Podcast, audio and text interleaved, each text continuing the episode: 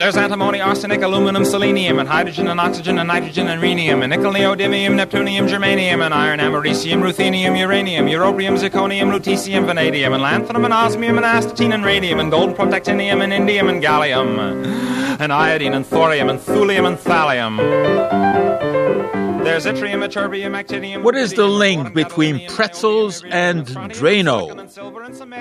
If you know the answer, our number is 514-790-0800 or you can text your comments, questions, answers to that question to 514-800. And the second one for you, who said it is easier to fool people than convince them that they have been fooled? So once more, who said it is easier to fool people than convince them that they have been fooled? And the other question is, what is the link between pretzels and Drano? Great show coming up today. I have a very special guest after the uh, traffic check at, uh, at 3.15. I'll be joined by Dr. Jean-Claude Tardif, who's the director of the research center at the Montreal Heart Institute. And he's a professor of medicine at University de Montreal. And we're going to talk heart disease. And there are, of course, so many questions uh, to be asked about that condition. And uh, Dr. Tardif, I think, will have most of the answers. So you want to stay tuned for that one. Well, you know, unless you're a researcher or a user of psychedelics, uh, the date of April 19th is not going to have any special meaning for you. But if you know anything about research in psychedelics, or if you happen to be a user or a microdoser of said chemicals, you will recognize April the 19th as Bicycle Day.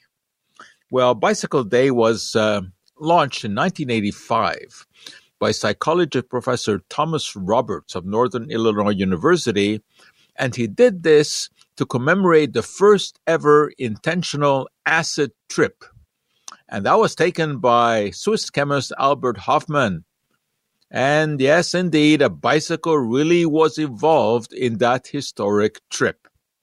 So I'll tell you a little bit about this. And also, I'll mention that Professor Thomas Roberts, who uh, first introduced Bicycle Day, in fact, let's say, you know, invented this event, is uh, a promoter of the use of psychedelics and things that they should be um, governed, but that they should be um, allowed, like uh, THC or CBD are now allowed. Anyway, let's talk about Bicycle Day. In 1938, Albert Hofmann, a PhD chemist, was working for the Sandoz Pharmaceutical Company and his task was to research compounds that were found in the ergot fungus. Now, that's a fungus that contaminates grains. And uh, it has long been known that consuming such tainted grains is associated with a condition that has been known as St. Anthony's fire. It um, is characterized by convulsions, vomiting, and hallucinations. Reason it's called St. Anthony's fire uh, is because you get a burning sensation in the extremities due to um, vasoconstriction. But extracts of this fungus have also been used medicinally in the 1800s to control excessive bleeding after childbirth. Well, Dr. Hofmann was interested in isolating the active ingredients from the fungus and possibly going into the lab and synth- synthesizing some safer and better analogs. Now, that, of course, is something that is very do- commonly done in pharmaceutical research. You have a compound, very often extracted from a natural source, that has certain properties uh, and uh, also certain properties that you don't want, side effects of all kinds. So, the idea very often is to try to make similar compounds either by uh, chemically manipulating the naturally occurring ones or starting from scratch and making some synthetically that incorporate some components of the target molecule uh, with the hopes of having something that works better and is uh, you know less uh, has fewer safety uh, issues. Well in any case uh, Hofmann managed to convert one of the components of ergot into a drug and the drug uh, got the name Methergine, and it was used throughout the world to control blood loss after childbirth. That, of course, can be a very dangerous situation. But uh, uh, was able to, to control that. Anyway, the success of Methergine whetted uh, Dr. Hofmann's appetite for synthesizing other potentially useful ergot derivatives. And one of these turned out to be lysergic acid diethylamide, or LSD, as it came to be called. No useful effects were found for this compound. But when the animals were given LSD in testing, uh, they showed signs of excitation. But you know that, that, didn't really excite Sandoz. They couldn't find any use for this molecule, and uh, any further research was shelved. But for five years, Dr. Hofmann harbored a lingering suspicion uh, that his problem child, as he would refer to LSD in his uh, book that he published in 1979, he thought it might have some use after all, you know, remembering the fact that it did have an effect on exciting the animals. In 1943, so, five years after he had made the first batch of LSD, he decided to have another go at synthesizing some of the compound. That afternoon, as he later recounted, he was forced to stop work as he was seized by, quote, a peculiar restlessness and mild dizziness. He went home. Arriving home, he experienced what he said was a stream of fantastic images of extraordinary plasticity and vividness, accompanied by an intense kaleidoscope like play of colors. So he wondered could this have been due to an accidental ingestion of LSD, the compound that he was uh, working on during the day? Well, there was only one way to find out. He decided he would become his own guinea pig. Well, surely only a very tiny amount could have been ingested by chance. So Hofmann decided to try a quarter of a milligram, the smallest dose that, based on his research with ergot derivatives, might be expected to have an effect. Now, a quarter of a milligram or 250 micrograms is a very, very small amount. I mean, it would hardly be visible. And boy, did it ever have an effect. In less than an hour, he began to experience unrest, visual disturbances, and dizziness. Well, as obviously it was time to leave the ha- lab. His usual mode of transport was a bicycle, and he now hopped on and headed home. And this would become the journey, eventually commemorated by celebrating Bicycle Day. Because it was as he was riding home on this bicycle that Hofmann experienced his field of vision swaying and he saw objects distorted like images in curved mirrors. Well, a physician was called when he got home and uh, he took notes. And to him, uh, Hofmann had reported a heavy feeling in his head, vertigo, and that sounds were being transformed into optical effects with every sound evoking a corresponding colored hallucination. Well, then, Hofmann described his adventures to colleagues. And, and they became excited, you know, uh, listening to these stories of, uh, you know, hallucinations. And uh, some of them volunteered to see if the effects were reproducible. Indeed, they were. And they were reproducible at doses much smaller than the original quarter of a milligram that Hofmann had t- taken. And uh, there was no question that they had chanced upon a substance that had physiological activity. It was a hallucinogen. Well, it turned out that uh, it didn't have any practical use. Uh, the company uh, studied it to see whether it might have some use in, in uh, treating mental illness, but it turned out it did not. So LSD was accidentally discovered in the fashion that I just described, and it happened to be in 1943 on April 19th. And today, that is still an event commemorated as Bicycle Day. Well, we did have my question about uh, the link between pretzels and Drano solved. And um, indeed, the uh, solution to that little problem uh, the link is sodium hydroxide or lye. Pretzels are dipped into a hot solution of sodium hydroxide before baking. And the reason for that, it breaks down the proteins into amino acids that then combine with sugars in the classic reaction we know as the Maillard reaction that enhances the flavor and the color. About 80% of all the pretzels in North America are made in Pennsylvania. There is the so called pretzel belt uh, because there are a lot of German and Amish immigrants uh, in Pencil, uh, Pennsylvania. And uh, Drano is uh, sodium hydroxide because it breaks down the proteins in uh, hair, which is the stuff that very often clogs up drains. As I told you, I have a special guest today. I'm going to be joined by Dr. Jean Claude Tardif. And um, I'm very pleased to have him as a guest because uh, he is, uh, let me tell you, well known and highly, highly respected and reputable. He is the director of the research center at the Montreal Heart Institute, professor of medicine at University of Montreal, and uh, very impressively, he has over 700 peer-reviewed uh, publications. And let me tell you, from someone who does work in the science area, that is a lot of publications. So, Dr. Tardif, welcome to the show. Hi, thank you for having me. Um, there are so many questions that come up, of course, when we start talking about heart disease.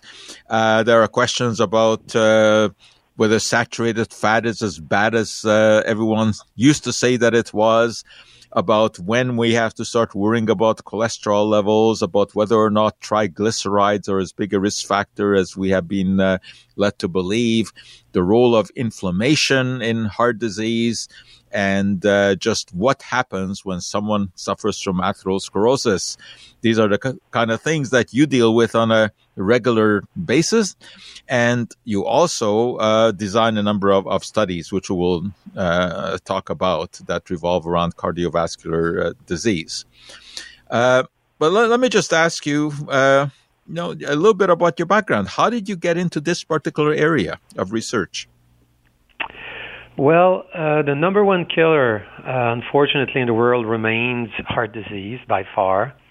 And uh, what drives a lot of that morbidity and mortality is what we call atherosclerosis, sort of the buildup of plaque inside the arteries. And, um, you know, there were a lot of uh, members of my, my family that died prematurely from, uh, from heart disease and, uh, and, in fact, heart attacks and strokes.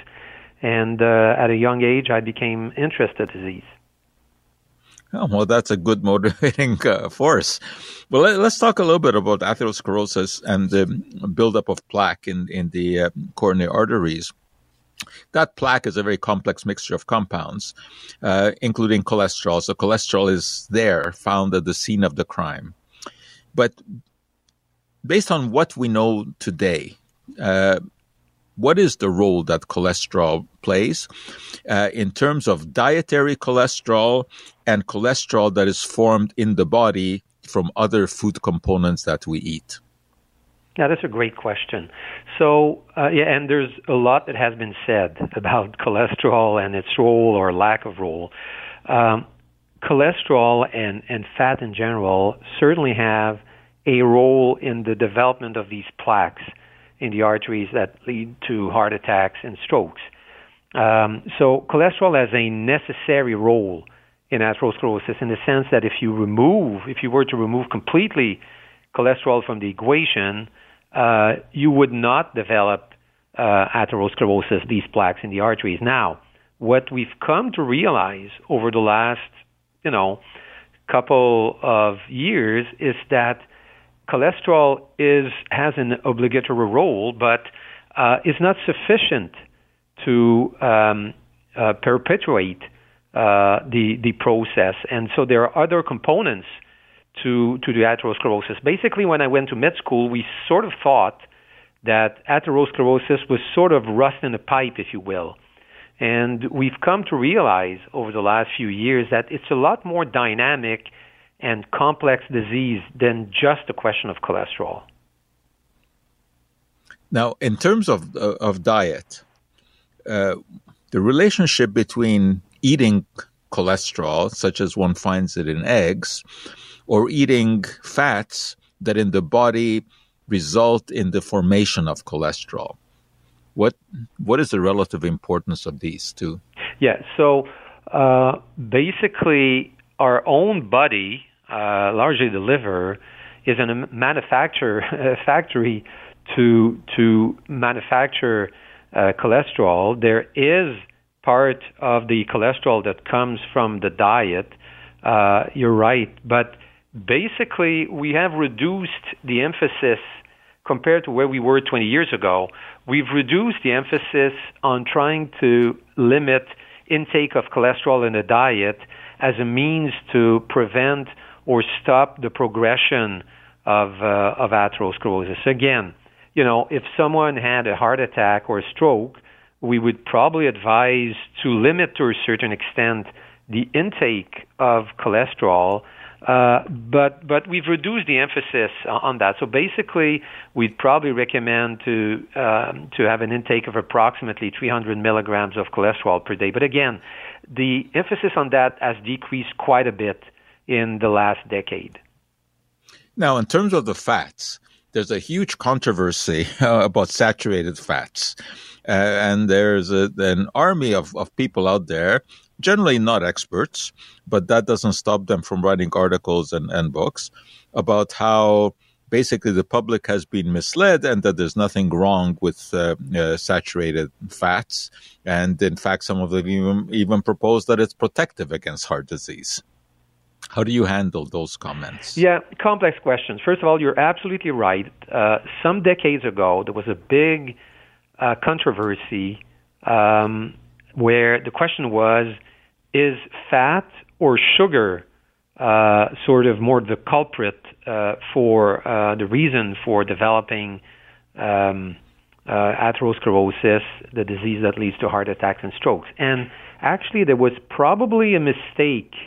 Uh, it, it's obviously easier with the uh, with hindsight to say that, but the emphasis that was placed strictly on fat actually led to something that was unexpected, where people started to uh, consume a lot more sugar and refined sugars, and this probably largely contributed to the uh, epidemics that we see of people being overweight, obese, uh, and and all of that leading to diabetes and literally the pandemic of diabetes. So looking back, uh, that uh, emphasis that, for example, the American Heart Association uh, way back when put on on fats as opposed to sugar led to some problems. Again, I don't want my comments to be misunderstood to say that oh now some doctors said it's fine to eat all the cholesterol you want, and that's not what I'm saying.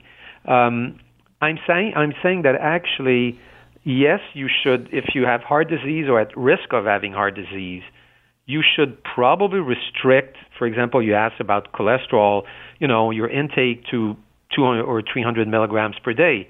But this should not be at the expense of of consuming a lot of, of sugar, you know, with uh, um, Coca-Cola and all sorts of things that we have around us. So so now turning to the third aspect that you mentioned, the other types of fats, meaning not cholesterol, but sat, saturated fats and what we call trans fatty acids, but certainly these are not good fats. Uh, if I had to choose, you know, first of all, you you need some intake of fats in your diet. One should probably going towards omega-3 fatty acids, uh, EPA and DHA, that largely come from uh, from fish, for example. Yes. Uh, okay. Well, uh, I want to discuss this a little bit more, but but um, we have to take a break for the news. So if you can hang on, uh, we'll get back in a few minutes and discuss some more of the nuances about uh, atherosclerosis with my uh, guest, Dr. Jean Claude Tardif, who is the Director of Research Center at the Montreal Heart Institute. We are back with my special guest, Dr. Jean Claude Tardif, who is the Director of the Research Center at the Montreal Heart Institute, Professor of, uh, of Medicine. Uh, at University de Montreal, and we are chatting about uh, heart disease. And we're talking particularly about atherosclerosis, the buildup of plaque in the coronary arteries, and talking about fats. So, Dr. Tardif, you, you, you mentioned that the omega-3 fats that we find in, in fish and some nuts, that these are certainly the heart-friendly ones. Uh, but uh, what about the two other classes of fats, the saturated fats, the ones that we find in, in things like, you know, butter and, and, and uh, red meat, and the vegetable fats, the so-called omega-6 fats, which some people claim are, are actually responsible for heart disease because they cause inflammation. So what about the saturated fats versus the vegetable fats? Yes, excellent question. So basically, to to make it relatively simple, you, you, you sort of have four types of fats if we exclude cholesterol. You have, as, as you correctly pointed out, you have saturated fats and you have unsaturated fats. In terms of the unsaturated fats, you have two types, as you said. One that mostly come from animal sources, and they're called omega 6 um, um, fatty acids. And these uh, are pro inflammatory. That is, they will uh, trigger inflam- inflammation in the body, which is bad and which contributes uh, potentially to atherosclerosis. At the other extreme, there's an other type of unsaturated fat that we call omega 3 fatty acids, and they mostly come from fish, but they can also come from, from as you said, from uh, uh, vegetables, and and that's a that that's a good type of fat. Now, the the fourth type, which is sort of an artificial type of fat, which is trans fatty acids, uh, that is um, that is created by industry uh, and uh, for the food uh, industry, and that's also sort of a pro-inflammatory, uh, deleterious type of fat. So to make it simple, saturated fats and uh, fat from animals are pro-inflammatory and bad for your hearts and, and brain. And at the other extreme, uh, fats from fish and vegetables are actually a good type of, of fat. Okay, now I know that uh, you also do research, all yes. kinds of interesting research. And so I want to switch to, to that because I, I know that you've got an ongoing study with uh, colchicine and aspirin, uh, which sounds fascinating. So if you want to just give us a little bit of background on what that is all about. Yeah, well, for the past sort of, and thank you for the question. So for the past um, 20 years, as I said, we've moved from what we thought was sort of a simple disease, atherosclerosis, killing people from heart attacks and strokes, something that was sort of rust in the pipe, to something that's a lot more complex, which is not only about fat, but is rather about inflammation. To a certain extent, the, the same type of inflammation that you can get in your joints or, or in your lungs, and that leads to asthma or, or, or you know in your joints like rheumatoid arthritis. And so this has sort of changed the way we look at this disease. And so a few years ago, uh, we as well as others have, have uh, run studies in patients with heart disease that have shown that when you reduce inflammation, for example, after a heart attack, you can reduce considerably the risk of future bad stuff, bad events that can happen to patients, strokes, deaths, need for bypass surgery, and so forth. So we've done that. We've published that in the New England Journal of Medicine. There are other groups from other parts of the world that have also shown that reducing inflammation with a very old drug called colchicine, like uh, like uh, we have, can reduce the risk of of bad problems to patients once they have uh, ongoing heart disease. Now, the question that uh, remains is how about if we were to try to prevent the first event from uh, taking place in the first place? Would that be good? And that's a, the you know the topic of a study that is ongoing, trying to see whether in primary prevention, that is before patients have a heart problem, can we prevent these bad events from occurring in the first place? Now, colchicine is the drug many people have heard of because it's used in the treatment of gout. Now, the, the doses that you talk about for uh, prevention of cardiac problems, Are we talking about the same kind of doses as are used for gout? No, so and you're absolutely right. So colchicine is a very old drug that actually was used uh, a couple of millenniums ago. Uh, you know, coming from a plant. So people, you know, did not realize why when they were chewing on that plant uh, that they were having less inflammation and they were big toe, and that was gout basically. And then 150 years ago, people isolated from that plant something that we have come to call colchicine, which, as you said, is being used in gout and other inflammatory diseases. Now, as you said, for prevention of heart disease, we're using a slightly lower dose to try to keep, to retain uh, the reduction of inflammation, but trying to prevent some side effects from that drug. Now, what uh, what kind of side effects do you see with colchicine? Colchicine actually is is very well tolerated. There's about a seven percent of patients that can have some gastrointestinal side effects uh, from from that drug in terms of uh, of loose stools, for example, or a bit of nausea. But typically, if you stop te- temporarily that drug or, or start it over every other day, the drug's going to be well tolerated. So certainly the benefits uh, by far outweigh the side effects in patients with established heart disease, like after a heart attack. And now the question that we're trying to address now is, are we going to see the same kind of benefits um, in patients, for example, with diabetes, even before they have their heart attack or stroke, because unfortunately we know that patients with type 2 diabetes are much higher risk of suffering from these atherosclerosis related diseases, heart attacks and strokes, and we're trying to establish whether that inexpensive old drug is going to prevent heart attacks and strokes in patients with uh, with diabetes. Now, what about other uh, populations that do have risk factors for heart disease uh, other than diabetes? Uh, you know, if they are overweight or uh, hypertensive, uh, what do you think? Uh, is is there a study in the future to look at these these populations? Yeah, we're actually addressing this because in that study that I just mentioned, uh, that is ongoing. It's funded by the Canadian Institutes of Health Research that we call CIHR. So basically, from our federal government. Uh, I, you know, I was trying to to uh, you know cut corners a little bit. I said just diabetes, but actually, um, a lot of these patients with diabetes uh, are overweight, and a large fraction of these patients also have hypertension, high blood pressure, or other risk factors like high triglycerides.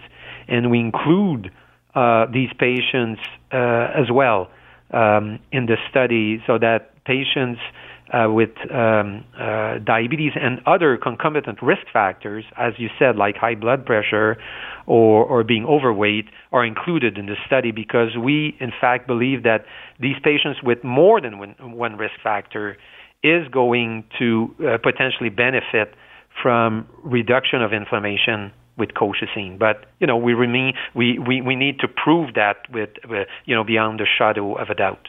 Right now, I tell you that one question that people are going to ask once once they hear this is what about people who don't have any risk factors but are interested in in uh, prevention of uh, of heart disease? Do you think yeah, that that's a great any... question? That, that's a great. If you don't have any risk factors. And by the way, I know what you're talking about, but so the people uh, who are listening in uh, know that what we're talking about. When we talk about risk factors, the traditional risk factors are high cholesterol, high blood pressure, diabetes, and smoking. But also a family history of heart disease is also relevant, or being overweight also puts you at risk of heart disease, you know, heart attacks and strokes. And so, um, basically, if you have n- no uh, known risk factor and no family history, uh, and, but still you're interested in lowering your risk, well, for that type of patient, you should probably go towards, you know, changing lifestyle, meaning uh, a better uh, a better diet, probably something that we call the Mediterranean diet or vegetarian diet, and also, you know, being more physically active uh, and and trying to lose a few kilos would probably be the way to go. But but for the large number of people, you know, in Quebec, in Canada, half of the um, uh, actually 40% of the population have some degree of being overweight or obese. 20 uh, um, 25% of patients have high blood pressure, and about 10% of patients have diabetes. So if you if you meet any of these criteria, you are indeed at risk of of heart disease, and you know you might benefit from being included in um, in, in in that study that we call COLCOT T2D if if you have diabetes. Okay, we're going to talk a bit more about that study, but we've got to take another break here. We'll check traffic and be right back with Dr. Jean Claude Tardif, who's the director of the Research Center at the Montreal Heart Institute, and he's a professor of medicine at Université de Montréal. My guest this afternoon is Dr. Jean-Claude Tardif, who's director of the Research Center at the Montreal Heart Institute, professor of medicine, and he does research on atherosclerosis, which is what we were chatting about. And uh, Dr. Tardif, I want to get back to your studies, but just before that, I've had a couple of people text in questions that maybe we can deal with very quickly. Uh, one says, I read that was they reduce cholesterol, they don't necessarily reduce mortality, asking about statins. Let me just make a comment here about reducing mortality. You, you, uh, you cannot reduce mortality. Mortality is 100%. Uh, what you can reduce is earlier mortality. So, uh, Dr. Tardif, what, what do you say about statins? Reducing cholesterol, but are they really that helpful in uh, reducing early death? So you're first of all absolutely right in what you just said. Um, there has been a bit of controversy over the last 20 years about statins. Let me, cl- and it's a you know classical question we hear all the time. Uh, for the vast majority of the question, the actually the answer is simple um, and straightforward. And I'll just say where uh, there, there's a bit of question that remains. So, for statins, basically are wonder drug that uh, lowers cholesterol and reduces the risk of heart attacks and strokes. There's absolutely no doubt about that, both in men and women. So let me make it clear if you ever had any manifestation of what we call atherosclerosis, you had a heart attack, you had bypass surgery, you had angioplasty, you had a stroke, um, you have blockages, narrowings of arteries in your legs. If you have any of that, you should be on a statin for life because um, it's going to make you live longer. You're going to have a reduced risk of heart attacks and strokes. So that's simple. Second, if you have a genetic disease that is quite common in, in Quebec uh, called FH, familial hypercholesterolemia, you definitely should be on a statin. And then the last, you, so that's easy, and there's no controversy around that. Then uh, let's move a bit towards the controversy. If you if you never have had any of the problems I mentioned, but you're a fairly high risk because you have diabetes, you have high blood pressure, you have a heavy family history, you should be on a statin. Where the sort of the questions uh, have arisen is that if you have nothing like this, you're at fairly low risk, um, you never had a heart attack, you're not a diabetic, you're, you're, you're, you do not have hyper, uh, hypertension, then you should probably, your physician uh, should probably insist more on changing your lifestyle, your diet, trying to, le- to, to lose a bit of weight, trying to be physically active, and try to delay the introduction of a statin. So that's the only place where there's a bit uh, what we call primary prevention at patients at low risk. Other than that, statins have transformed the landscape over the last 30 years and reduced uh, significantly the risk of heart attacks and strokes. Okay, and one more here about monounsaturated fats like olive oil and saturated fats like from coconut oil, both of which are, are very often being praised as being good for the heart. Or olive yes, oil. Yes, and so and I'm sorry when when we discussed earlier the types of fats, Uh, I did not mention monounsaturated uh, fatty acids, and and the typical one is um, is oleic acid that we find in olive oil, and and that we call omega nine fatty acids. And uh, I'm glad that that question was was posed because it is important. Actually, probably the most uh, cardioprotective diet, if you will, the, the diet that is more favorable to the heart is the Mediterranean diet, and in that diet we strongly recommend to lo- to to use olive oil in your cooking. So um, so there's no doubt in my mind that um, olive oil is a is a good is a good player and should definitely be, be used. So no no problem there. And coconut oil. Well, uh, that's that's a more um, complex uh, issue. Coconut oil is basically saturated uh, fat and, and, and so therefore will tend to raise cholesterol. So I would certainly not put it in the same category as olive oil. So to make it simple, uh, I would go towards uh, olive oil and not towards um, not towards coconut oil. Right. Okay. Now let's get back to the studies. Are, are you still looking for uh, subjects uh, for these studies? Oh my God, yes. So so yes, uh, we're very proud of the study that we just launched with the help of the federal government and the Quebec government. It's called COLCOT T2D, which is basically following in the footsteps of the previous study that we did, where we showed that reducing inflammation with that old inexpensive drug called colchicine helped patients, and this led to the approval by Health Canada. But we did that in what we call secondary prevention once you already have established disease. Now we're trying to show that we can prevent heart attacks and strokes and perhaps even cognitive problems in patients with diabetes even before they even have mm-hmm. had any evidence of heart disease. So we uh, we need to recruit 10,000 patients with diabetes. We just started two months ago. We have what uh, 300 patients recruited. And so, absolutely, we are looking forward to getting calls.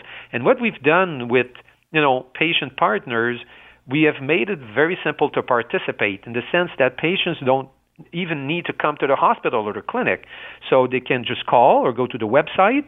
Uh, we speak to them. We give them the consent form. We send them the consent form uh, on their cell phone or a tablet if they do not have that kind of tool, we, we send a paper copy at home.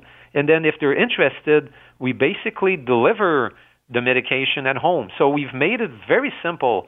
And then we, uh, we evaluate them over the phone every six months. So patients can call, uh, uh, you know, the hotline uh, 1 877 587 3389 and or go to the website uh, um, t2d.org, and uh, they'll speak to a nurse, and uh, we'll give them more information about diabetes, about heart disease, or they can go to the website, and certainly we'll be recruiting patients over uh, the next 24 months. Okay, you want to just repeat, repeat that phone number? Sure. 1 877 587 3389 and the website is www.colcot, C-O-L-C-O-T, dash T2D for type 2 diabetes, T2D dot org. Very good. Okay, well, thanks a lot for being our guest, but I want to leave you with one last question because this is a question I like to ask all experts that, that I chat with. Uh, because, of course, based upon your career, uh, I'm sure that you have made some lifestyle changes, uh, you know, depending on what you've learned in your research. So, what is your diet? Uh, the Mediterranean diet. Um, and and I'm certain, uh, you know, I'm not a strict vegetarian, but actually uh, I eat lots of uh, vegetables and fruits uh, every day. Uh, I eat fish two, two to three times a week. Uh, I rarely eat uh, uh, meat, obviously, if I go to to a friend's house and I'm a guest and I'm being offered uh, meat, I certainly will will eat it. But I, I certainly do not eat a lot of um, of uh, red meat. And you exercise. Oh, absolutely. Not as much, quite frankly, as I should. Uh, and uh, but but but I used to exercise three to four times a week. I've gone down for all sorts of reasons, but I'm going to resume that doing that uh, uh, a lot more uh, actually very soon. But I still, you know, do brisk uh, walks um, three times a week.